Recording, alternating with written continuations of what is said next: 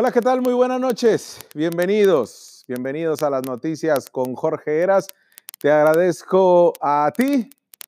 Sí, a ti que me ves, a ti que estás cómodo en tu casa, que quizás te estás tomando un café, a ti que con esa sonrisa pues nos ayudas a generar todo este contenido informativo. A ti, gracias, gracias por eh, sintonizarnos y por vernos desde Ensenada, Mexicali, el sur de Arizona, el sur de California y por supuesto pues en los cinco municipios y en San Luis Río Colorado. Así que gracias a todos.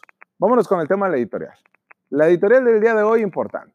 Ayer ya se los planteábamos y una de las iniciativas de manera en exclusiva lo podía desarrollar acá.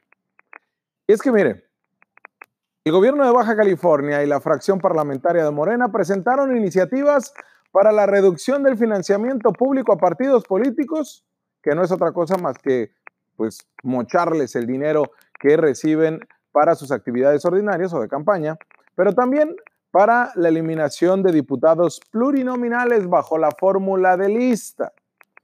De esos ocho que usted no vota por ellos, que son elegidos bajo el compadrazgo, bajo la singularidad o particularidad de cada partido político, pues hay una iniciativa en el Congreso del Estado que ya estarían debatiendo en comisiones para que no es de que se reduzca el número de diputados, serían los 25 en Baja California, pero ya sería por votación todos. Entrarían los mejores perdedores y los que ganaron. Ambas propuestas fueron entregadas por oficialidad de partes del Congreso local durante la tarde de este miércoles 27 de mayo, pero también eh, mientras... Ah, eso en cuanto a la del financiamiento público pero la que busca suprimir a los diputados que llegan por la vía de designación directa de los partidos fue presentada desde finales de 2019. Con la eliminación de los diputados plurinominales de lista se pretende que ocupen una curul aquellos candidatos que ganaron de manera directa en la elección y los que obtuvieron el mayor puntaje en la elección denominados históricamente como mejores perdedores o segundos lugares. La ley electoral, ya le decía, incluye a estos ocho legisladores por la vía plurinominal a partir de los mejores perdedores y una lista entregada por las dirigencias de los partidos políticos al Instituto Estatal Electoral. Es ahí cuando el partido político define o decide si va por el que tenga mayor votación dentro de los perdedores de su que hicieron campaña o aquellos que ellos eligieron y dijeron, bueno, mi compadre va y es el primero a la lista. Esto es por un lado. Y le voy a explicar algo que podría resultar novedoso para muchos, pero es algo que ya se ha propuesto tanto el propio Instituto Estatal Electoral como lo han propuesto iniciativas ciudadanas, pero también ya estaba en la ley. En la ley cuando recién se creó la ley de partidos políticos. En un momento más lo voy a detallar. Pero vámonos a centrar en lo que el gobierno estatal y el grupo parlamentario de Morena presentaron por separado estas iniciativas para reducir el financiamiento público a los partidos políticos, con la intención de que las prerrogativas se reduzcan en un 52%. Este recurso público que se, divide en el financiamiento permanente y las aportaciones con base en el número de eh, votos obtenidos en comicios.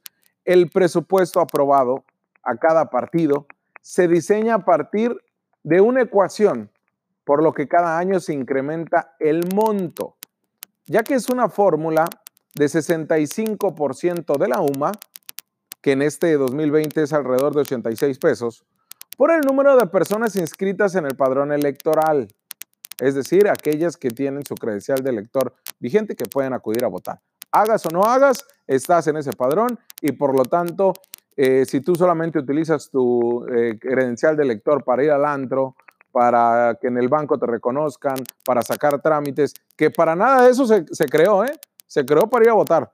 Bueno, si tú lo utilizas para cosas que no sean para votar, de todas maneras te incluyen y gracias a ti se le dan mayor dinero a los partidos políticos, votes o no votes. Ojo, ¿eh? En 2020 se estableció un monto de 157 millones de pesos de los cuales 55 millones correspondieron a Morena, seguido del PAN, del PT, del PRD y otros partidos políticos. fueron los mayores beneficiados en este presupuesto en el cual, pues sabemos, 2020 no hay elecciones. Hay, ah, se inicia el proceso electoral, pero hasta diciembre. ¿Qué hacen con tanto dinero los partidos políticos? Eh? ¿Qué hacen con tanto dinero? Miren, las propuestas similares se han presentado en el Congreso de la Unión de reducir el financiamiento público a los partidos políticos. Sí, los partidos políticos, los partidos políticos en el Congreso de la Unión definieron que no, que no iban con esta propuesta morena, ni los morenistas quisieron.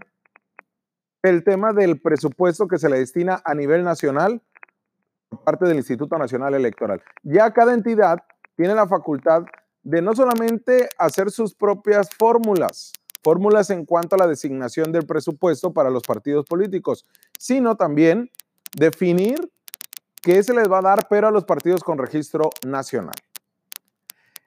Cuando en el Congreso de la Unión, al final, pues los representantes populares y sobre todo los propios partidos declinaron hacer modificaciones al financiamiento público, se pensó que realmente no iba a prosperar este tema en otras entidades porque este año Morena fracasó en esa iniciativa a nivel nacional y solo logró hacer un acuerdo para regresar al INE la mitad de sus prerrogativas que se le entregan en administraciones mensuales. Solamente Morena dijo, bueno, yo no necesito tanto dinero y se la voy a regresar al INE, que al final pues se destina, se regresa a la Hacienda Nacional y ese dinero pues termina para actividades propias del gobierno de México.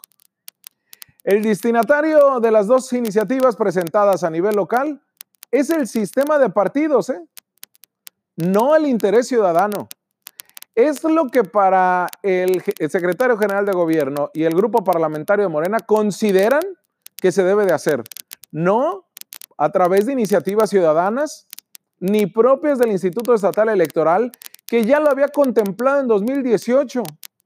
Es decir, este tema no es nuevo.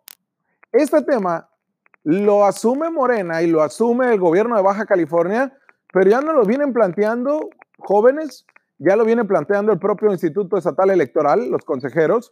¿Y saben qué dijeron las pasadas legislaturas? Dijeron, pues ¿para qué lo reviso, no? ¿Cómo crees? ¿Cómo me voy a reducir el presupuesto?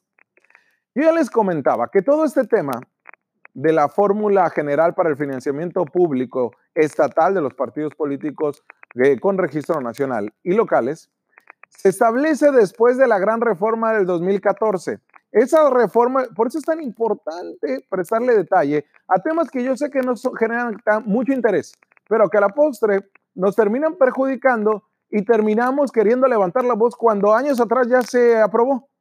Esa gran reforma del 2014 a nivel nacional nos trajo una, eh, perjudicó a Baja California en cuanto a la fórmula, porque aquí mientras eh, se hacían fórmulas pues equilibradas para, para el financiamiento público de los partidos políticos, al homologar la fórmula a nivel nacional, pues inmediatamente en Baja California empezaron a recibir más dinero los partidos.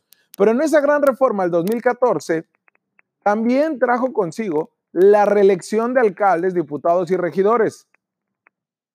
Ah, pues esa vino a dar al traste la asignación también del presupuesto. ¿Verdad? Que seis años después levantamos la voz cuando en 2014 nadie lo pelaba. Eso pasa cuando hay un desinterés de la sociedad. Pero mire, le daré un ejemplo de cómo los partidos políticos se sirven con la cuchara grande durante los años electorales. Tan solo en 2019, en las pasadas elecciones en que resultaron ganadores todos los candidatos de Morena, se llevaron carro completo, pues el financiamiento público de su dinero y del mío destinado a los partidos políticos, gastar, que, los cuales gastaron las nueve fuerzas políticas, no solamente Morena, aquellas que contendieron por un cargo popular, gastaron nada más y nada menos que un millón doscientos cincuenta mil pesos diarios solamente para las campañas a la gubernatura, alcaldías y diputaciones. un millón doscientos cincuenta mil pesos diarios. Este recurso representó casi tres veces más del utilizado en la última elección a gobernador en 2013 cuando ganó Kiko Vega por encima de Fernando Castro Trenti. ¿Y sabe por qué? Por la famosa fórmula que le digo de la reforma del 2014, pero que se hizo realidad en Baja California en 2015, que fue cuando los partidos políticos empezaron a recibir un dineral para sus actividades ordinarias y de campaña. Pero ¿sabe qué? Ni se inmutaban en ese entonces, ¿eh? Miren, mutis, era como cuando usted de chiquito, tus papás te daban cinco pesos más para el recreo en tu escuela y no decías nada. Pues no vaya haciendo que se dieran cuenta y pues mejor gastar 10 pesos que 5. El problema es que los partidos políticos ni son niños, ni están chiquitos, y no estamos hablando de 5 pesos. Tan solo en 2015, que no fue año electoral, hablamos de que los partidos políticos recibieron 131 millones de pesos. En 2016, que sí fue un año electoral, al menos en elecciones locales, fueron 161 millones de pesos en los cuales, se, bueno, una gran cantidad de recursos se dio para las campañas políticas de alcaldes y diputaciones. En 2019, que ya le decía tan solo en campaña, tuvieron a gastar 1.200.000 pesos diarios, porque aparte fueron menos días de campaña, pues en total fueron 225 millones de pesos, ¿eh? 225 millones de pesos que gastaron en esa campaña y en ese, ese año electoral, perdón, de 2019. ¿Verdad que es mucho? Pues nadie se puede oponer a que se le reduzca su dinerito a los partidos, más bien que nuestro dinerito que le regalamos a las fuerzas políticas a cambio de nada, por eso le digo regalo, porque ni fomentan la participación ciudadana, ni mantienen adecuadamente sus instalaciones, su doctrina, sus escuelas de cuadro, capacitaciones a ciudadanos en materia política, tampoco tienen pues, de perdida publicaciones sobre asuntos de interés. No hacen absolutamente nada, sea año o no electoral, más que buscar una curul. Pues es demasiado dinero el que reciben. Nadie va a estar en contra de decir, no, no, no, no, no, a los partidos dale el dinero. No es cierto. Mediáticamente es un boom. Y le lavaría la cara a los que la proponen, porque hasta los veríamos como buenos.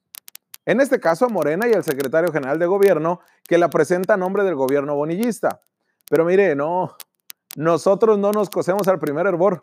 Nosotros no nos chupamos el dedo, ¿eh? Ni tampoco compramos toda iniciativa que nos dan y decimos, bravo, bravo gobierno, bravo Morena, gracias porque por fin van a reducir el presupuesto de los partidos políticos, ¿no? Porque mire, resulta que les vengo a proponer algo a los morenos y al gobierno algo que han tenido en la mesa desde el 2017 y que saben de esa propuesta ya, ¿eh? Les vengo a proponer hoy, y espero que usted también se los proponga, que en la fórmula, que mire, de verdad, esto ya lo saben ellos, pero optaron por lo más fácil. Les propongo que en la fórmula, en esta famosa fórmula que se modificó en 2015, les dejen el 65% de la UMA. Ya les decía yo, es de 86 pesos. Ese 65%. No hay bronca, ¿eh? Pero ¿qué tal si realmente les damos dinero a los partidos con respecto a la votación obtenida en la elección anterior? Para que así se dejen de cosas y se pongan a chambear. De esta manera, ya no se multiplicaría el UMA, los 86 pesos, por el número de habitantes con credencial de elector vigente, sino que se multiplicaría con sus votos. Es decir, ya tendrían que hacerlo con la baja participación ciudadana que tenemos. Así ya no les conviene a los partidos, ¿va? Ni ya tampoco les conviene al gobierno, ni le conviene a Morena, ¿va? Pues esta iniciativa ya se había presentado en su momento por jóvenes baja californianos con algunas modificaciones que en eso se ampararon en ese entonces legisladores a través de la denominada Ley Kumamoto, lo recordará usted, ese diputado independiente de Jalisco pero también con esta ley que, bueno, fue denominada como sin voto no hay dinero. Fue en 2017 cuando la Suprema Corte de Justicia de la Nación declaró constitucional la reforma electoral sin voto no hay dinero, con la que se reduciría el financiamiento a los partidos políticos del Estado de Jalisco. Se pretendió que en el Estado, en las diferentes entidades, tuviera una repercusión. Acá en Baja California lo hicieron los jóvenes, pero les dieron con tubo, ¿eh? les dijeron, no, no, aquí no vengan ustedes con sus iniciativas ciudadanas, háganse para allá, dejen las cosas a los grandes. Tienen algunos errores y miren, váyanse para allá. Y fue el panismo, fue el panismo el que les dijo que no y les puso todas de trabas. Pero ni el morenismo los apoyó, ¿eh? ni ningún otro partido. Todo el mundo se pone la cachucha y les dice, sí, vamos a reducir el financiamiento público. Todos en tribuna dicen que sí, pero a la hora de la hora buscan la manera más cómoda. Pues mire, La fórmula de distribución de recursos públicos destinados a los partidos políticos para que la base a partir de la que se calcule el financiamiento sea el total de votos válidos en la elección previa y no por el número de ciudadanos inscritos en el padrón electoral, representaría un ahorro no del 52% como lo propone el gobierno de Baja California y Morena, sino un 65 a un 70%. Es decir, en lugar de que con la fórmula que nos propone Morena y Amador Rodríguez Lozano, de ahorrar estos 74 millones de pesos, sería más lo que se ahorraría si buscamos que sea la participación ciudadana la que impere. Porque gracias a los partidos políticos y sus candidatos y en otros factores, no alcanzamos ni el 30% en las elecciones para quienes se creen innovadores de todo esto. Ahí se la dejo. Usted analícelo, por favor porque es importante determinar que es más fácil reducir estos 70 millones, pero le apostaríamos a reducir más de 100, ¿eh? Si le apostamos a que sea por su voto que se le haga la fórmula y no por el padrón electoral. Así ya no les conviene. Vamos a una pausa comercial porque tenemos más análisis, tenemos más temas. Le agradezco que esté con nosotros y regresamos después del corte.